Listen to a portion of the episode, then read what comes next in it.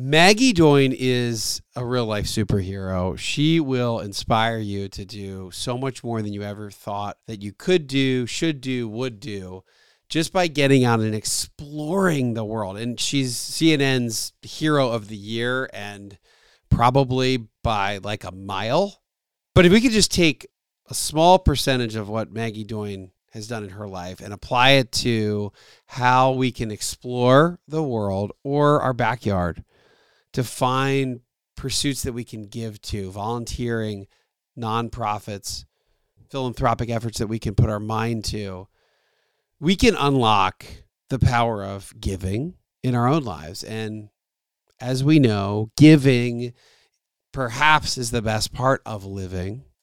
And as the mom of more than 50 children in a mountain village in Nepal and a small school that has now grown into a full blown educational family and complex and a thriving nonprofit, Maggie will teach you how to search for doing more.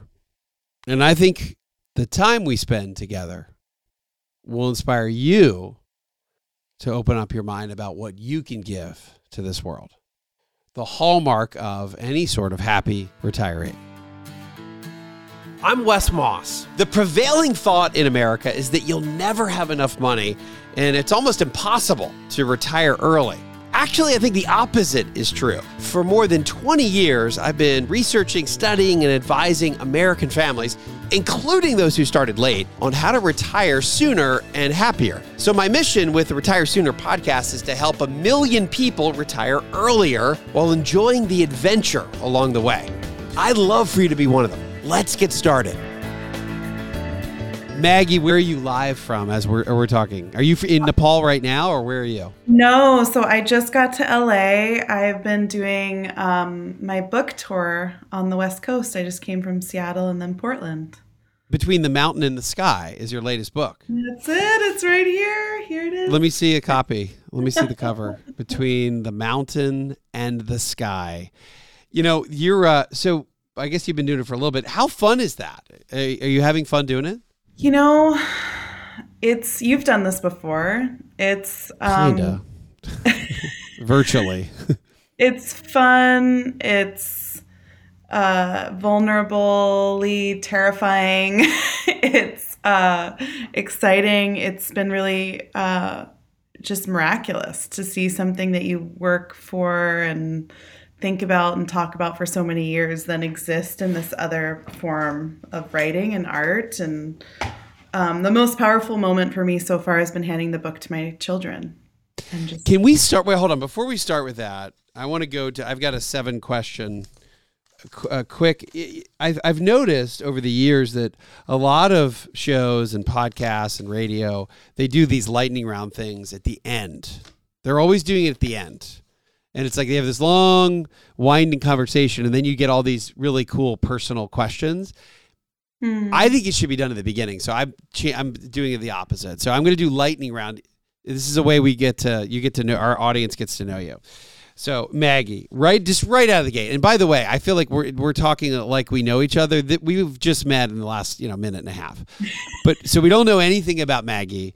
We know all that you've done. You're you're one of the world's most I don't know, impressive, magical. You're so good that you make everybody feel so bad. By the way, we're gonna we're gonna tackle that because I feel like we should all be doing more like Maggie. But let, I'm gonna start with this: favorite song to oh. sing. To sing. To sing. Yeah. Definitely in Encanto right now. Encanto. In, Is Encanto. That, uh, is that let me who is that? Is that uh well, it's the latest Disney. Everyone who has a toddler right now will understand that this is the latest Disney movie. Oh, we did have that on the other day. And My kids my youngest is 6. So we still have Disney going on. But yeah, Encanto is the new Disney. It's on. I don't know where. I, I guess Disney Plus, right? It's yeah. everywhere. Actually, their album in the first like week that it came out surpassed every song ever made or something. if you're not singing Encanto, you should be. Okay, next. Favorite core pursuit, which we uh, refer to core pursuit. Hobby is basically a hobby on steroids. And, and it, it really could be anything that is Not let's say not work though, except for work. Mm. I'm still gonna go with writing. Okay. Oh, you love it. You love writing that much. You I do love it. journal and I write, and it's how I process and you know how I remember things. Okay. Favorite instrument, Mm. either to listen to or to play. My daughter on the drums. Oh yeah. Cool. Okay. Okay. Um, which daughter? Don't you have a lot of daughters? I have a lot. I have a lot. Uh, this is, so our our biological daughter Ruby pl- is learning how to play drums right now, and it's really fun. How old is Ruby? She's four. She's four. Okay. Okay. Yeah. Um, that so she you've got her on doing some. She's she's out there banging. oh yeah, sort of she's out set. there Yeah. rocking it. That's awesome. All right, how about your favorite uh, favorite? I would I would ask you your favorite book of yours, but this is your first book. So your favorite other book besides your own book? Uh, Cheryl Strayed, Tiny Beautiful Things. Tiny, beautiful things. Favorite uh, favorite athlete or team or like I don't know Tom Brady, Michael Jordan, or team or any sport. The U.S. women's soccer team, all the way. Boom, done, done. I love that. That's easy. That's a good one. No, that's a good one. Uh, just- favorite place you favorite place you've ever traveled in Michigan? Michigan? Yeah, yeah. I've never been to Michigan. That's why I asked the question. Okay, you've never been to Michigan. Okay. All right. Favorite place in the United States. Nobody ever goes to Michigan. People kind of like you're a world traveler. Michigan's like, oh, why would you go to Michigan? Well, it's like kind of an underrated state, so that's why I always Okay, ask the okay, question. okay. It's really beautiful, but most people think of it as like Detroit and like cold, and it's really actually very nice and beautiful. How about Yeah. U.S. favorite U.S. spot? I'm from New Jersey. I'm a Jersey girl, born and raised through and through. New Jersey. Jersey, and then how about in the world though? Favorite place in the on the globe? Nepal. Nepal. Okay. Easy. Okay. I, I've never been, but I know we're going to be talking about Nepal, and that's it. Seven questions with uh, Maggie, and I feel like I know you a little bit better. Mm, I like that. See, now we can start. Uh, now we can dig into the world that you've created. Um, so, so you did a gap year, and then you ended up launching a nonprofit, and then and now you essentially adopted fifty, I think fifty two children. Can you in the in Nepal? Can you just take us through that incredible human story as we try to help? So, by the way, Retire Sooner podcast, we have this uh, our listener base even though there's a money angle to the show, and that's maybe a third of what we talk about, and try to figure out a way to get financially so they point can so you can travel whenever you want, and you can Hmm, get, get to a point where you get to a war a, a, a- a profession that you do love because a lot of people aren't able to do that because they have to kind of make money to survive and live in the world. Um, but so that is the, kind of our overarching angle. And one of the, the really important pieces of the equation here for people that retire early is they have to have um, some sort of purpose after they stop really working and that's hard for a lot of people and you have you have done this in such an amazing form that's why we wanted to talk to you so tell us this story just a little bit about how you ended up in nepal and then how you ended up um, with the uh, where you are today Yeah, so I grew up in New Jersey in the suburbs. Um, small, beautiful, quaint little town. I had a mom and a dad and two sisters and lived on a cul-de-sac, went to New Jersey public schools. I at the very last moment was like, how am I supposed to go to college? I don't know what I want to do. I don't know what I want to be. I don't know my purpose. Um, and just kind of started to question that narrative of like going to college equaling finding your destiny and your the path to success. I was just like, I want to kind of know more about myself first. I still wanted and intended to go to college. Um, but that was kind of the first step of just stepping off that beaten track and being like, whoa, wait, first I want to like go travel. So I, I go to travel. on my prior gap- to school had you already gotten into school by the way Oh yeah. I mean, I'd gotten into great colleges, great universities. I had lots of options, but I was just like, before I go spend, you know, it's like hundreds of thousands of dollars now. yeah like, I don't know what I want to study yet. We kind of do college in reverse. in my opinion. Hmm. Like, I think we should intern and apprentice and travel and find ourselves and figure out what makes us excited. And some people really do know that. I think they're 17, 18 years old and they know they want to go pre med or exactly what they want to study. But a lot of us, you know, when you're 17, you just don't know.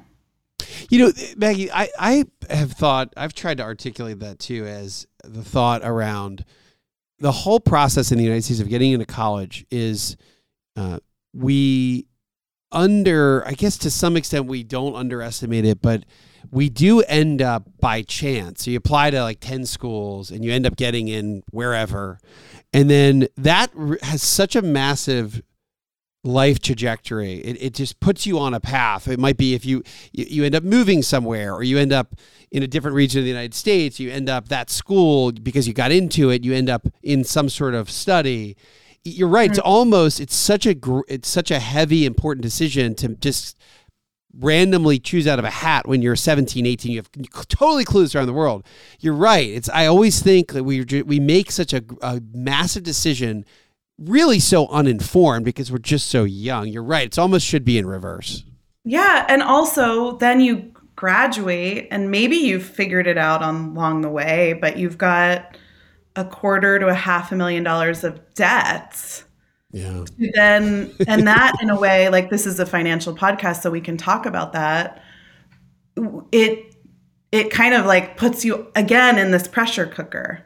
So you're in this pressure cooker of like the right SAT scores. And again, I'm a product of privilege. So the right SAT scores and the right classes and the right resume and the right, you know, process to get into the best school with the best name. And then maybe you get there and then you accrue all the debt and then you better get the best job so that you can be in the best this, so that you can pay off the debt. So then you finally can do what you want to do anyway, I was just like, I started to question that, which was really lucky of me to like be like, wait a second, I'm going to travel. But I didn't travel to go like change the world or like do anything good or special. I just traveled for travel for the sake of fun and this one time in my life where I could have a year to explore that part of me. So the first semester was just like surfing and scuba diving and learning how to meditate with Buddhist monks and organic farming and you know, cultural immersive type of things. And then that was that for the so second what so what area though so when you did this plan to go you you had already planned to go away for an entire year Mhm. and was it all in where were the places you were going to go or is it one place So the initial trip was one of those like 18 to 19 year old kids with backpacks, you know, going on a semester abroad. And I went to the South Pacific. okay And then the second part of that semester, I had to choose an internship, and a friend and I chose an internship in northeastern India. Okay Now- so you went south where in the south pacific did you go first Fiji, Australia, and New Zealand.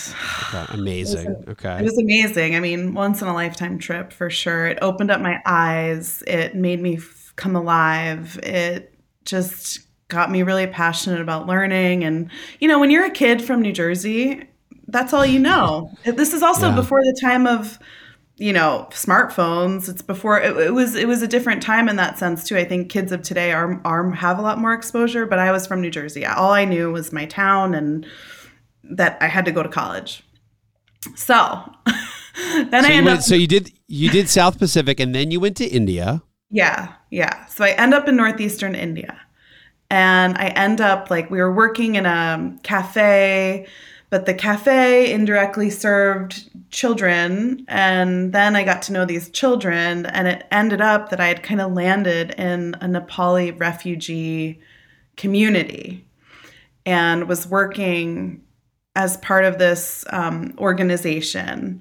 And I start to kind of follow the news and the events and meet Nepali people. And the Nepali refugee and migrant community are sleeping under tarps, under pieces of plastic by the side of the road. They're doing menial labor. They're, you know, at the very best, working to survive, at the very worst, getting into human trafficking situations and being exploited and you know migrants it's it's the bottom billion of the world like just struggling to survive and i started to kind of question where are these folks coming from? Like why are they leaving nepal? I could at the time i couldn't have even put nepal on a map. And then i started to meet nepali friends my age who had escaped you know, civil war and their rural Himalayan villages to try to make a life in India and try to try to find education and safety and so that's kind of my entryway to Nepal. I, I made friends. I, I, met a friend Sunita who was my age, and we were like, "Let's go to Nepal. Let's go try to find your village." Mm. Oh, her village. Go to find her mm-hmm. village. And you at the time, so you were still in your teens. You were you even twenty yeah, at the I'm time? Eighteen now. I'm eighteen. Gee, holy cow! So you're eighteen, and you've kind of ripped off the band-aid as far as being an explorer. So I think like the the title of your life is like explore, or maybe the lesson that we're already starting to look here is that you don't know what you want. You can't. You you maybe don't even know your purpose until you explore and you you find your. You, it finds you. You find it, and that's kind of what what happens here. Is that you're you're fi- you're exploring, and then it's presenting itself to you, right? And mm-hmm. you go and find that. So so then what happens next? So we go to Nepal. We trek for three or four days, we find my friend Sunita's village. We realize that her home had been converted into Maoist rebel base camp. Oh, scary, it's yeah. Stunningly beautiful. I mean, mm-hmm. there was an armistice at the time. The border had opened up. There were. It was a time of peace. It was a good time. Oh, it was peace. Okay, it was peaceful. It, it was. It was pretty peaceful. Um, you know, there were these buying sanctions for looking for power, but as you know, civil war, violence, disproportionately affects women and children. Schools were shut down, homes had been taken over, families had separated and dissipated, and um, it was seeing the beauty of the people, the resilience of the people, but the struggle. It was just uh, there. There was a struggle and this raw effects of what had happened. That this war that had ravaged through the country, and I was walking across a dry riverbed. taking in stories, taking in hunger, taking in children being cold, and like just the human suffering of an impoverished, war torn nation, and overwhelmed by it all. And I end up walking across a dry riverbed where I saw children breaking rocks to survive, to live. B- basically, yeah. this is a core. This is the equivalent of a quarry there? Yeah, yeah. Just this dry riverbed quarry, and they were picking up rocks and carrying them on their heads and then sitting by the riverside, the dry riverbed, just breaking them into hundreds of pieces. And they were breaking the rocks to sell in these huge body sized bags, bigger than them, as gravel for construction sites. And children, three and four and seven and eight and 10 years old, were breaking rocks um, and selling them for a dollar a day and I just started to like ask a lot of questions. And I had this moment where I was just like, what have we done as a human family? Like, I felt so betrayed. I felt so sad. I felt hopeless. It was just like so wrong. Mm. Why do we live and on the, a world and, like this? Like why? And these are and who who even pays if you think about is this is where you hear about you know so much of the world lives on a dollar a day or less than a dollar a day. This is where mm-hmm. this is what you experience is this is like upfront and personal seeing these little kids live on essentially nothing. Who who are they is it almost like a uh, inter, almost internment or who's even paying them the dollar the day? Like how do they end up getting stuck doing that or is that their only option? I think it's just an easy option and there were roads road construction was happening construction was happening and you know you take away child labor and then you take away the means to survive right? So it's not a it's not a simple it's not a simple solution in that sense. Like there's a lot of complexities to child labor domestic servitude being a child porter um, being an orphan. You know, essentially Nepal was left with 1 million orphan children after the war. And and also it's a landlocked nation, entirely Himalayan.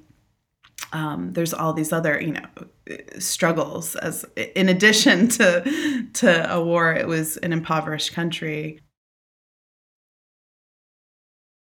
So at that point, then you decide to invest the money that you do, the, the little bit of money that you do have. So you, you'd probably, I don't know, summer work or whatever. Babysitting. babysitting. What do yeah. girls in New Jersey do on a cul-de-sac? so basically, you had a little bit of babysitting money still available, and that's when you decided to tell us what you did with that. So I was like, okay, I don't want to live in a world where children are breaking rocks. I want to walk across this riverbed one day and I, I don't want to see a single child breaking rocks. I knew that the solution was more complicated than just backpacks and uniforms and sending kids to school. So I decided I was going to move to Nepal and work on this issue and I asked my parents to wire transfer me my life savings of $5,000. It was babysitting money.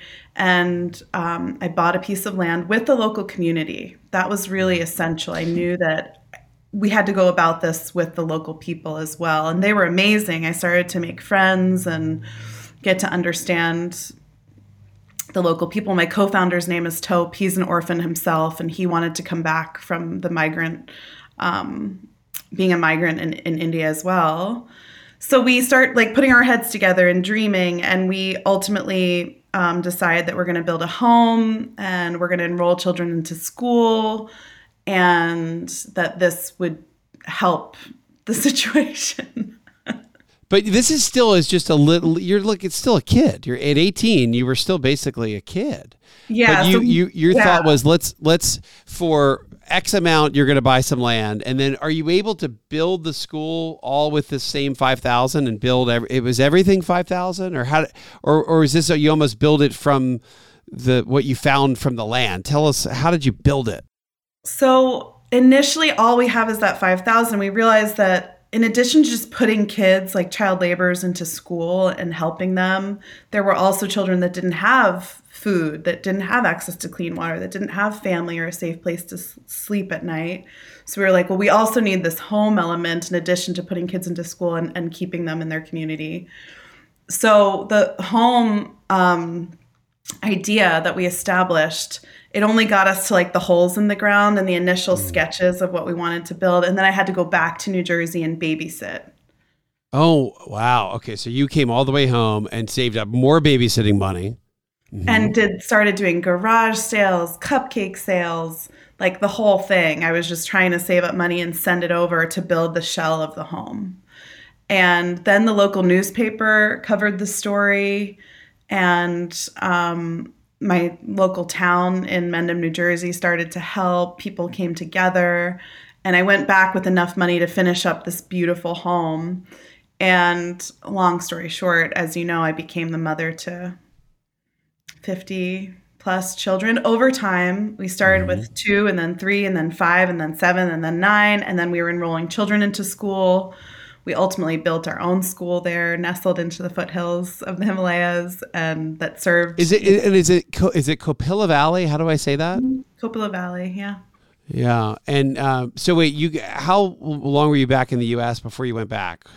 Did Probably you, four, four, four or five months in order to finish off the home and have enough seed money to get back and uh, start the organization. And in that process, I was babysitting for entrepreneurs and, you know, different people who helped me write a business plan. I started going to the library and reading about the development sector, the nonprofit sector. I wanted to understand why it had failed. Like, why has, have development efforts failed, or have they? Like, why are orphanages these dark, terrible, dismal places? How do we improve on a model for education? so I, I wanted to kind of like study the issue in a way and go into it with a better understanding so that I was kind of like young and, and just, oh, we can do better than this. Come on, like mm-hmm. let's create a home that's bright yellow and filled with music and joy and Nepali aunties and uncles. And let's create a school that's nature based and, you know, beautiful and progressive. And, uh, and the time, at that time, you know, I was just so young and so maybe naive. I, I saw things very clearly. well, just so optimistic too. When when you don't when you've never even seen any. We, sometimes it really helps to have kind of a blind optimism. It's like, well, of course we can do this. We can make this amazing. We can make it beautiful. We'll we'll have great classes. Well, it'll be comfortable. It'll be safe, right? And that's just what you, you were thinking that, right? Mm-hmm. But it did come to fruition. It so worked. over the years, more and more kids came in. How many years did you spend there? So I've been living in Nepal for 17 years. I'm 35 now. and I've built a life there. I'm Oh, you've stayed there the whole time, so you don't come back and forth a whole lot to the United States. Well, I have to come back occasionally. I'm the CEO of our foundation. It's called Blink Now. Um, and I've definitely come back and forth, but for the most part, I've lived there on the ground and worked with the local people. We've got a team of 110 locals, and we're a team of social workers and teachers. We run a women's center. We run a health and medical clinic. We run a sustainability program where we grow our own food and um, raise animals. We have a school. We have an after school program. It's the whole essence of Blink Now is that we look to address how a, ch- a child can thrive and grow in community and how we serve orphans, victims of war, impoverished, vulnerable children, and flip the trajectory of their lives by having access to opportunity and education and healthcare and essentially basic human needs and rights.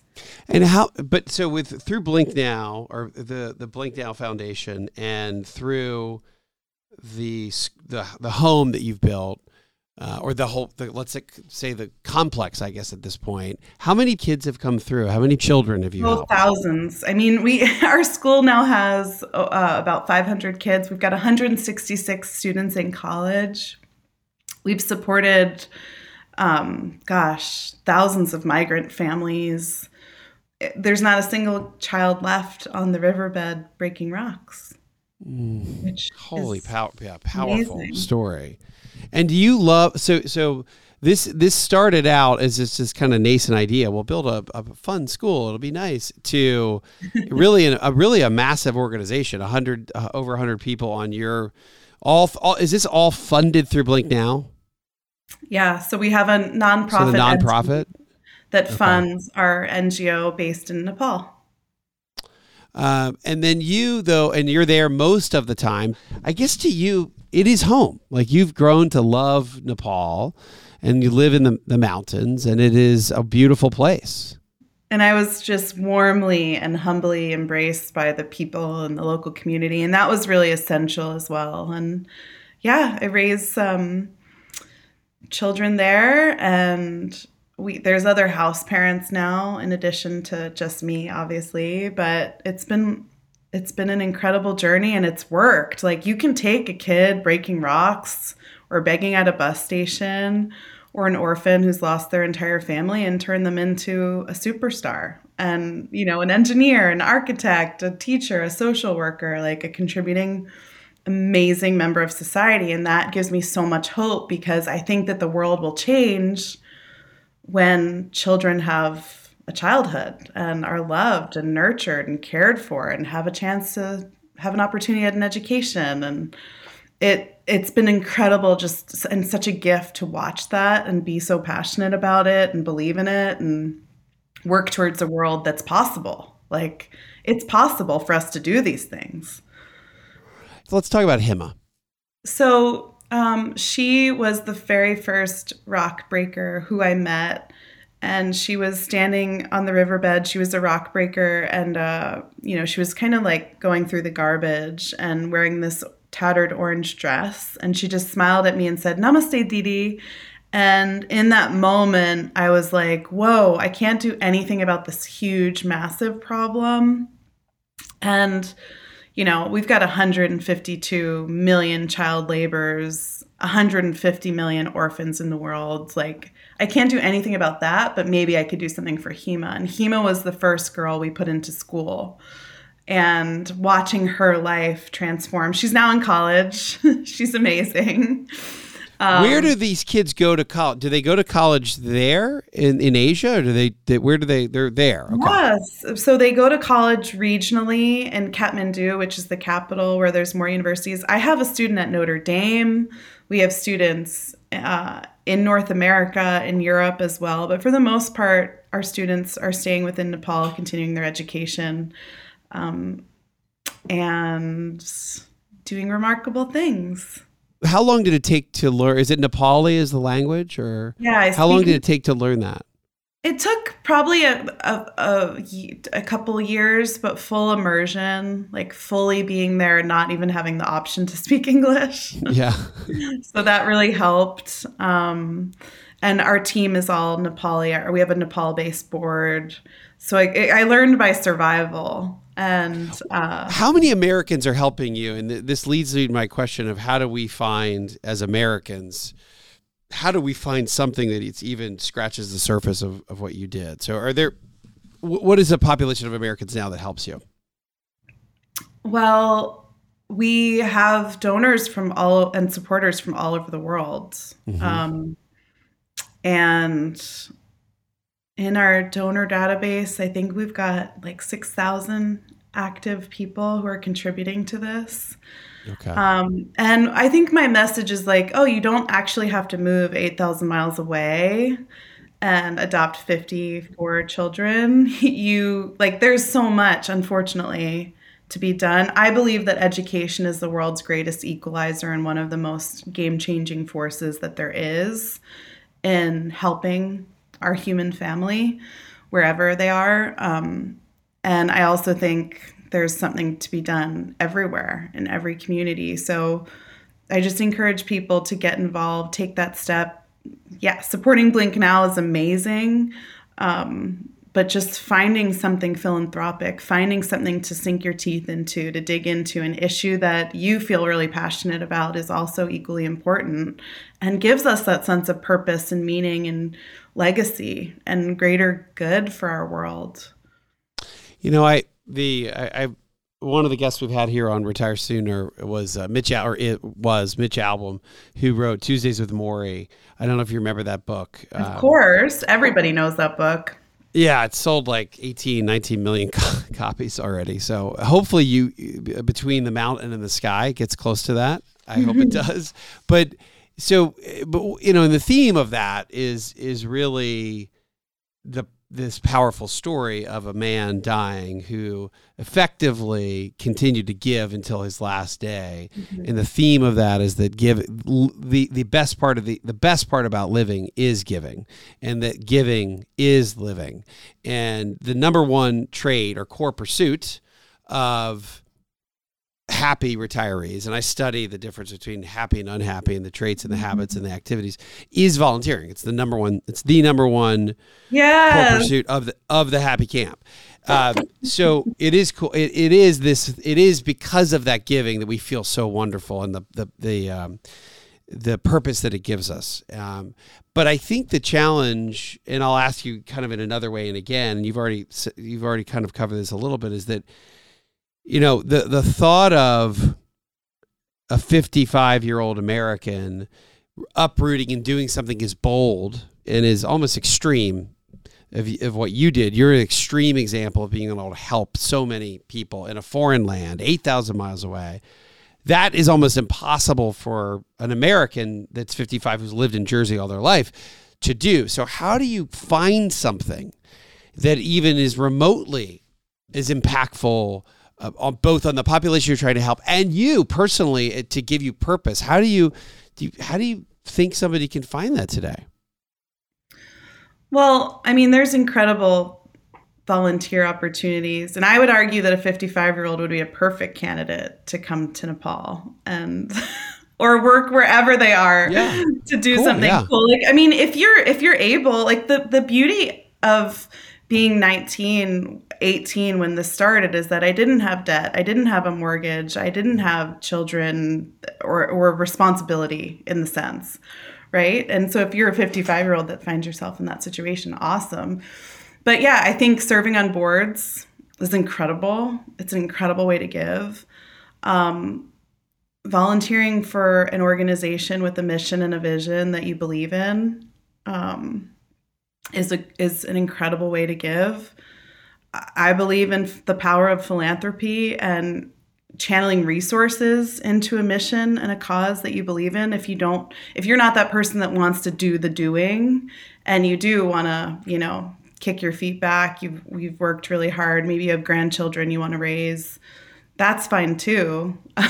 Um, but yeah there's so many cool nonprofit causes and uh, mission driven, purpose driven organizations out there making real change at the helm of it all. So I think finding that thing that makes you tick. For me, it was children breaking rocks in a riverbed. Um, for other people, it might be the whales or animal rights or plastic or the environment um, or homelessness. I mean, there's so many things. So really, it's a it's a your thought is that it's not any harder. I mean, yes, it's a, you're a little unbridled when you're 18 and you don't have any real your responsibility stack is pretty low. And you're 55, it's a higher stack. You might have kids and they're college and you've got a mortgage, but it doesn't mean that you can't explore any sort of thing that could end up give some something philanthropic that could lead you to your next your life's next great purpose. You just don't know what it is today. I think that's the message I, am getting from you is that we we don't know when it's going to hit us over the head, and we have to do it's. You've got to start to getting. You got to get in the river to explore. Figure out your favorite part of it. It may take a little while. You get downstream, yeah. but I think yeah, it's about just getting involved. To your point. Yeah, dig in. Take the first step find that thing that you are passionate about, that injustice that you see, that thing that makes you, that change that you want to see in the world for your children, your grandchildren. How do you want to leave this world better? And then take that one step. Maybe it's contributing $5. Maybe it's calling up an organization and seeing where it's possible to volunteer. Like it's more simple than I think you think. We make because it. I think we get scared about the world and we give up. and like, oh, there's too many problems of the world. I don't even know where to start. And the I problems are too big for me to solve. But to your point, if you go back to the riverbed, you weren't going to solve the whole world's problems of Nepal. You were just going to help this one. You were going to help Hema, and you were going to help this little girl in orange dress that just was mm-hmm. sadly breaking rocks in a dry riverbed, and then yeah. it and then it bloomed and blossomed from there. And it was radical generosity that helped it bloom and blossom. It wasn't me alone. It was the local community. It was people from around the world investing and believing and agreeing and aligning with that mission and working along my side. I was just one piece of the puzzle. Um, it, t- it took thousands of people being like, I'll give her $10, I'll give her $5,000, I'll give, you know, and then it took building a board of experts. Like, I, I knew that I couldn't do enough alone and that I needed a board of directors. I needed other experts in the field. I had to learn from other models. And it went from just me alone to a whole collective. And I think there's a huge power in that. Like, we are a human family, we can work to solve these problems together. It wasn't just me, it was so many people. I couldn't do what I do without my board, without mentors, without looking at other models and learning from other blueprints. So find find that thing for yourself. I think everybody needs to just find it's a collective of people doing good things for the world will change the world. And that when there's enough of us, the world will change. No wonder you're CNN Hero of the Year. No wonder you got that. I'm I, I vote for you. Hey y'all, it's Mallory Boggs, the producer for the Retire Sooner podcast. From an investment standpoint, the world is changing. We've gone from no inflation to hyperinflation, zero interest rates to much higher interest rates all of this changes the dynamics for stocks and bonds. So, the question for you are your retirement accounts ready for it? Have you adapted your investments for these major shifts? Do you know what kind of income your 401k account is going to pay you in retirement? If not, maybe it's time for a new perspective. The Retire Sooner team is here to help. If you're ready to talk, reach out to our team and we'll help you take a closer look at how you can generate income in retirement and protect yourself from inflation. We'd love to hear from you. Again, find us at wesmoss.com. That's W E S M O S S.com. Can you tell us about between uh, between the mountain and the sky? And it's a story about you as a mom, and oh, just give our audience a, a, sneak peek of that so that they'll go buy the book. Thank you. It is a memoir. It is about a girl coming of age. I think it's a great book for young people. I think it's a great book for people to find their thing. Um, but it's written from my perspective and kind of the issues and the stories that I saw in Nepal and what made me want to move there and try to change things. It's about hope and keeping hope. It's a lot of love stories in there. Um, yeah, it's great. It's a good book. I hope people. it's an amazing book. How long did it take? How long have you been working on it? So, like I said at the beginning, I've been journaling and writing stories about the issues and the things that I saw since I was 18. But putting it all, and I diaried all through motherhood, all through growing up, being in my 20s and into my 30s. And when COVID hit, um, you know, things got really quiet. And as you know, things got really scary. And uh, I had a few months uh, in North America where I was like, okay, if I don't do this now, I'm never going to do it. So put it all together. How did COVID impact Nepal and like like a, a village in Nepal? How is that impacted by COVID? It was devastating for Nepal. Mm. Um, Nepal's economy relies entirely on remittances and migrant work and daily wage labor. And so Nepal, in the beginning of COVID, found its way to a food crisis and those living in poverty. I mean, this has hugely disproportionately affected the poor, the, mm-hmm. the those folks living on less than a dollar, two dollars and fifty cents a day.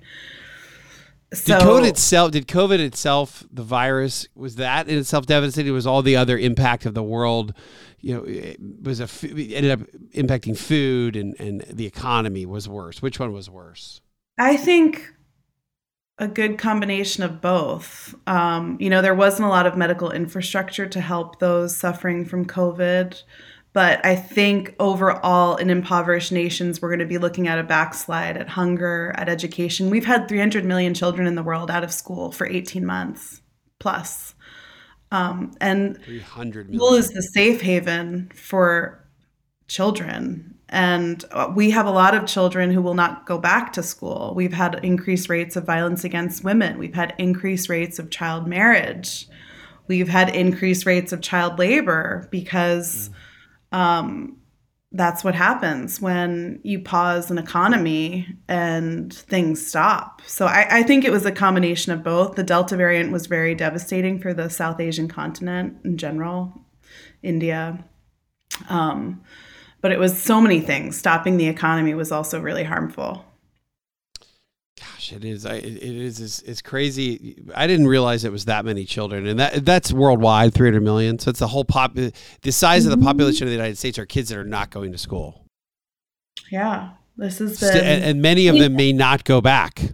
Yeah, and you know, like it wasn't like kids in Nepal could hop on Zoom classroom. There's not electricity in homes. You don't have tablets. You don't have we were like writing packets and distributing them with food kits. School lunch, for example, is huge for for children who struggle with food security.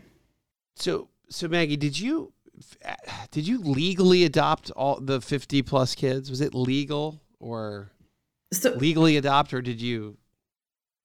Now uh, currently our organization as a collective has legal custody over the children and we work in partnership with the women and um, children's welfare entities of the government. In the beginning it was uh, me like solely yeah. but there was a lot of gray lines. Like international adoption had closed off. I didn't have nepali citizenship. Um, so we formed an NGO, and through that NGO, um, me and the NGO had custody of the children, and it's changed as Nepal put its policies and, and uh, structures in place. Um, but I became a mom because the kids started calling me mom. Mm. and that was unexpected. I, I was just yeah. like, oh, I'm going to help some kids. And, and then, then became a mom. That took on a life of its own. Yeah. Can you give me a, a just a, a, just out of curiosity? It's hard to even visualize what a normal like just a a day of waking up in a village in Nepal is like. I mean, do, you don't have electricity, or do you? Do you, where do you get food?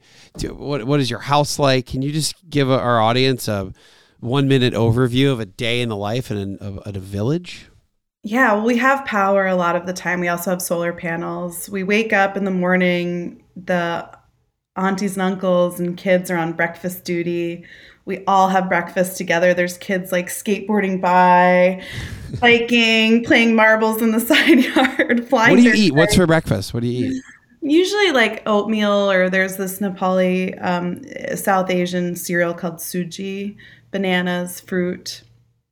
And then the kids get ready to go f- to school, and it's this madness of school uniforms and combing of hair and brushing of teeth. And then we go to the kids go to our school, and kids from the whole community uh, come in for the school. The school is absolutely beautiful. Um, yeah, and at night they come, yeah, in the evening they come back. They all do their homework. It's kind of just a regular family, though I would say Like a giant family, though. How a regular giant family, just a family. Like that was how it was designed was to be a family and a commune of sorts, but everybody together. But a childhood just like any other childhood. Sounds magical. It almost sounds like It should be- it sounds magical. It sounds like the next Disney film, actually. It's I always say it's where you would want your child to be raised. It's where you'd want your kid to go to school, your little brother, your little sister. It's it's about I think the next era of development and changing of the world will be achieving quality. You know, we can't just keep going and building schools. We can't just keep going and like scratching the surface. We have to go deeper and we have to look at quality. We have to create hospitals that you'd want your mother to go to. We have to create schools that you'd want your child to go to because every child deserves quality standards. Can you tell the audience just a little bit about Blink Now? So, the Blink Now Foundation has a vision of creating a world where every child is safe and educated and loved. And we set out to empower Nepal's children. And through empowering children, we believe that we can change the world. And we consult with other organizations as well who want to do this work. And um, are a place for every child in the region to come to when they've lost everything. Yeah. And Blink Now, we could just find online and we can support your your organization Yes, just through that, Please. right? It- I yeah. love that. Blinknow.org or anyone can email me, Maggie at blinknow.org. If you do want to get involved, if you want to work with children, if you want to contribute in any way, reach out. We'd love that. And you can follow us on social media too. We're all over the social media. oh yeah, what are you? I, I, I yeah, I found you on Instagram. What is your favorite? Um, I mean, I think Instagram is my favorite right now, but I I need What to is your Instagram? What is your Instagram ham- handle? I'm Maggie Doyne, um, and we're on our organization is on as Blink Now, Blink Now org. Blink Now org. Okay. Mm-hmm. All right. Well, Maggie Doyne, I feel like uh, when you think about somebody who's done all the amazing things you've done, it's almost like that's what you. If you want to go to Harvard, you say, "Oh, well, you've got to go sc- start a school in Nepal." Wait, just like Maggie did. If you're going to get into college, you got to go start a orphanage in Nepal. which you actually did that, but then you chose not even go to school. So, uh, right? You never you, did. You ever end up going to college? Where were you going to go to college? I don't know, like Boston College, one of those preppy. I didn't know. I really wanted to go to like Wake Forest or BC or BU or I don't know, Villanova, Bucknell. Like I don't know. That's where every. I just wanted to go there because that's where everyone was going. Sure, yeah. You would end up in like a sorority at Bucknell. Meanwhile, instead, instead you just decided to change the world. So I think it's a good choice, uh, and I think an inspiration here to explore for our audience is to figure it's you're not gonna you don't have to go do something as dramatic and and life changing as Maggie did. But I think if we understand that we will find we if we're looking for it and we're open to it, then we will find it and it will find us. And that is that purpose we're all searching for is that next level of what can we give to make life better for all of us. So I think that I think you helped us with that today, Maggie. So thank you. Thank you. Hey, y'all, this is Mallory with the Retire Sooner team. Please be sure to rate and subscribe to this podcast and share it with a friend. If you have any questions, you can find us at wesmoss.com. That's W E S M O S S.com. You can also follow us on Instagram and YouTube. You'll find us under the handle Retire Sooner Podcast. And now for our show's disclosure. This podcast is provided to you as a resource for informational purposes only and is not to be viewed as investment advice or recommendations. This information is being presented without consideration of the investment objectives, risk tolerance, or financial circumstances of any specific investor and might not be suitable for all investors. It is not intended to and should not form a primary basis for any investment decision that you may make. Always consult your own legal, tax, or investment advisor before making any investment or financial planning considerations. Please refer to the full disclosure in the podcast description for any additional information.